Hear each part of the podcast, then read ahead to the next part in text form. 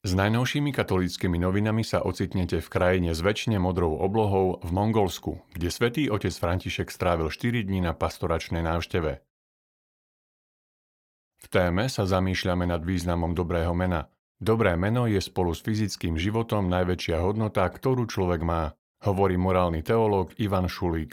Na dobré meno však útočia úražlivé a nenávisné komentáre na sociálnych sieťach či v médiách. Podľa cirkevného právnika Jána Dudu sa kresťan katolík nesmie uchyľovať k takýmto komentárom, lebo tým poškodzuje dobrú povesť iného. Zároveň takéto správanie viac svedčí o jeho autorovi než o jeho adresátovi. V rozhovore s minorickým pátrom Tomášom Lesňákom hľadáme odpovede aj na to, čo znamená prozba z očenáša, posved sa meno tvoje a ako rozvíjať vzťah k menu nášho krstného patróna. Mali by sme spoznávať životný príbeh svetca, ktorého meno nosíme. Môže nás inšpirovať, dodávať odvahu a byť svetlom, ktoré nám pomôže chápať udalosti v našom živote. Už onedlho sa v Polsku uskutoční beatifikácia Ulmovcov. Je to v histórii prvýkrát, čo bude blahorečená celá rodina aj s ešte nenarodeným dieťaťom. Milosrdní Samaritáni z Markovej, Viktória a Jozef Ulmovci pomáhali Židom počas druhej svetovej vojny prežiť. Ich pomoc sa však zmenila na krvavú obetu. V reportáži Vaše kroky povedú na Košickú kalváriu, kde sa o mladých starajú Salesiáni do Boska.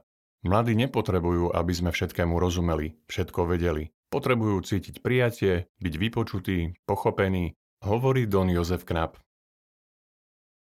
V duchovnej obnove kňaz Jozef Kozák ponúka prvé zamyslenie na tému rodiny, Prizvukuje, že človek nie je samotár. Boh stvoril niekoho, s kým sa máme a môžeme doplňať. Ale na to potrebujeme byť aktívne spolu a veľa komunikovať. Deliť sa o svoj život, radosti, starosti, plány aj obavy. Na záver to najlepšie, ako sa vraví. Na misijnej strane sa pousmejete nad kamerúnskym potmehúckým školákom Števkom a fintou reholnej sestričky Stalamaris Tótovej, vďaka ktorej sa z lenivého chlapca stal najlepší žiak v triede.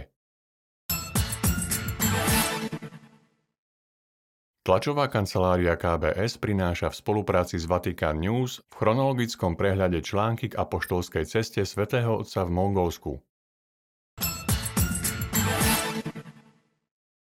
Viete, že kedysi brehy riek nespájali mosty? Keď sa ľudia chceli dostať na druhý breh, museli rieku prebrodiť, preplávať alebo použiť plavidlo. Až neskôr začali stavať prvé lávky aj mosty. O rozličných druhoch mostov, ale aj o tých najdôležitejších, ktoré budujeme my sami medzi sebou, hovorí téma septembrového rebríka Stavajme mosty. Čitatelia sa dozvedia viac aj o svetom Jánovi Nepomuckom, ktorého sochy nájdeme na mnohých mostoch, pri riekach a potokoch. Na začiatku školského roka prosíme o silu v učení a požehnanie každého školského dňa, ktorý nás čaká a ktorý chceme naplno prežiť so svojimi rodičmi a kamarátmi. V prílohe rebríka prinášame jednoduchú knižku o siedmých bolestiach Pany Márie. Ponúka rozjímania nad každou zo siedmých bolestí Pany Márie spojené s osobnou modlitbou dieťaťa.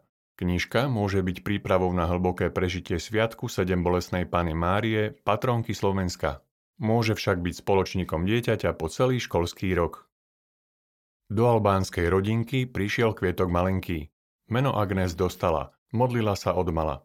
Tak sa začína krátky veršovaný životopis o svetej matke Tereze, z ktorého si deti môžu poskladať a vyfarbiť vlastné leporelo, ktoré poteší tých najmladších čitateľov. Ako zázračne rozkvitla obyčajná palica? O tom rozpráva zdramatizovaný príbeh Palma svätého Krištofa. Ponúka deťom možnosť lepšie spoznať tohto svetca, ale aj využiť text na prípravu krátkej scénky na školskú alebo farskú besiedku. Na poslednej strane rebríka komiks Poklad Salesiánov ponúka napínavé hľadanie ukrytého pokladu. Kamaráti Janko, Peťo a Katka sa počas pátrania dozvedia aj mnoho zaujímavého zo storočného pôsobenia Salesiánov na Slovensku.